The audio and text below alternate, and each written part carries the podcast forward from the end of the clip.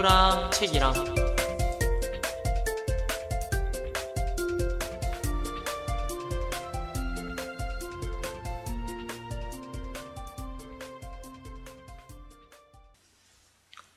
안녕하세요. 태우랑 책이랑의 최태우입니다. 이번에 한 번의 시험 방송을 걸쳐 이제 본 방송을 시작하게 되었는데요. 본 방송 책 소개에 앞서 시험 방송 책 소개에 대하여 보충을 하겠습니다. 제가 시험 방송에서 소개했던 책 태우의 일기는 일반 서점에서 구입할 수 있는 종이책이 아니라 전자책 서점에서 구입할 수 있는 전자책이었습니다. 이제 이쯤에서 본방송 책 소개를 시작하겠습니다. 본방송에서 제가 소개할 책의 제목은 나미야 잡화점의 기적이라는 책인데 이 책의 작가 히가시노 게이고란 게이고는 일본 추리 소설계를 대표하는 최, 최고의 베스트셀러 작가라고 할 정도로 유명한 작가입니다. 그런데 이 작가의 이 작가를 칭하는 별명 별명 추리 소설계를 대표하는 최고의 베스트셀러 작가라는 말답게 원래 이 작가는 살인 사건들을 추리해가는 과정에 대해서 주로 서술합니다. 하지만 이번엔 그런 지금까지의 서술한 이야기들과는 달리 마음을 따뜻하게 만드는 그런 삶의 이야기들을 서술하였습니다. 줄거리를 소개하자면 야스야, 쇼타, 고에이라는 이름을 가진 세 명의 도둑이 있습니다. 그들은 어느 날 도둑질을 실패하고 도망치던 중에 나미야 잡화점을 발견합니다. 그들은 이 과거와 현재 그 시간을 잇는 통로에서 과거 사람들의 고민을 해결, 편지를 통해 해결해 줍니다. 이 고민들은 사랑, 꿈 등 삶의 의미, 목적, 가치 등에 대하여 하는 고민이었는데요. 이 고민들을 나미야 잡화점에서 그 세 명의 좀도둑들이 해결해 주 해결해 주 해결해 줍니다.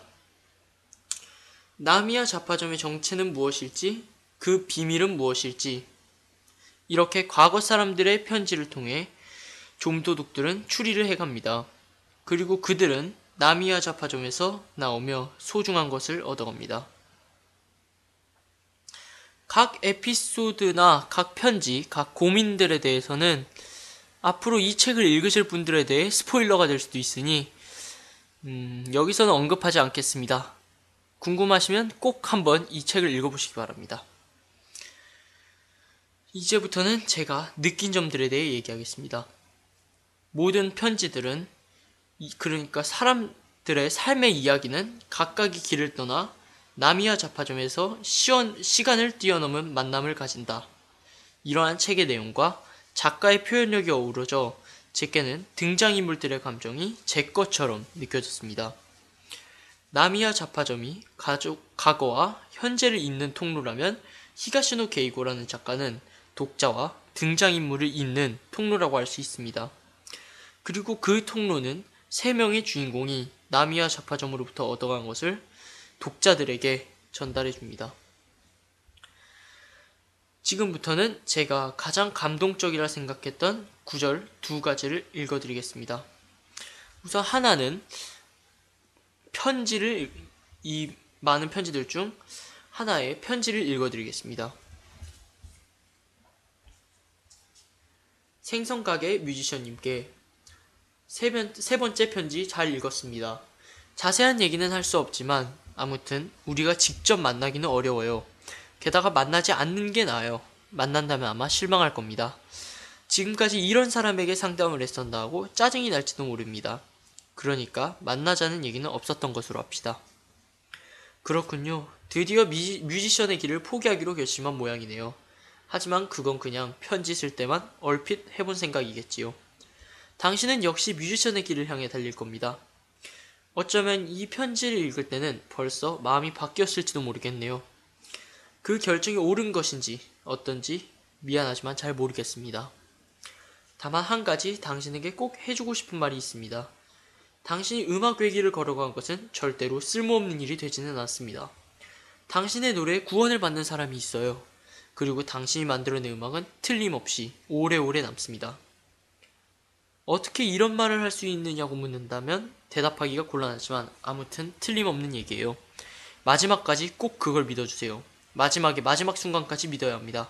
그 말밖에는 할 수가 없네요. 나미야 자파점 드림. 편지는 여기까지입니다. 이 편지가 저에게 가장 감동적으로 다가온 이유는 이 편지의 주인공이 끝까지 포기하지 않는 그 뮤지션의 꿈, 그 꿈에 대한 노력을 이 문구를 다시 읽어봄으로써 다시 한번 느낄 수 있기 때문입니다. 이 부분은 꿈에 대해서 고민하는 모든 분들께 추천드리고 싶군요. 그리고 다음에 읽어줄, 읽어드릴 구절은 마지막 장면, 그러니까 이 세 명의 주인공이 나미야 자파점을 나서며 하게 된 결심에 대해 읽어드리겠습니다. 그걸 내가 어찌 알겠냐? 하지만 한 가지만은 분명해.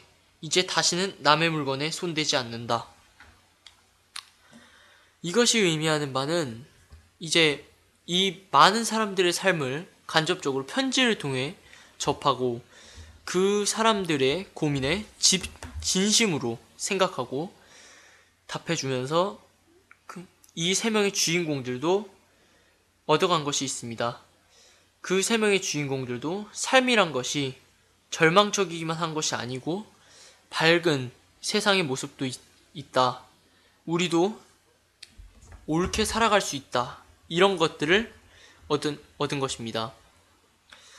그리고 독자들도 이 주인공들과 함께 이러한 감정들을 느꼈을 것입니다. 마지막으로 이 책에 대한 평가를 내리자면 사람들의 삶이 교차하는 현실의 세상, 그것의 따뜻한 면을 아주 감동적으로 표현한 작품입니다. 여러분들께 꼭 읽어보아야 할 책으로 추천드립니다. 그럼 다음 책 소개 때 다시 뵙겠습니다.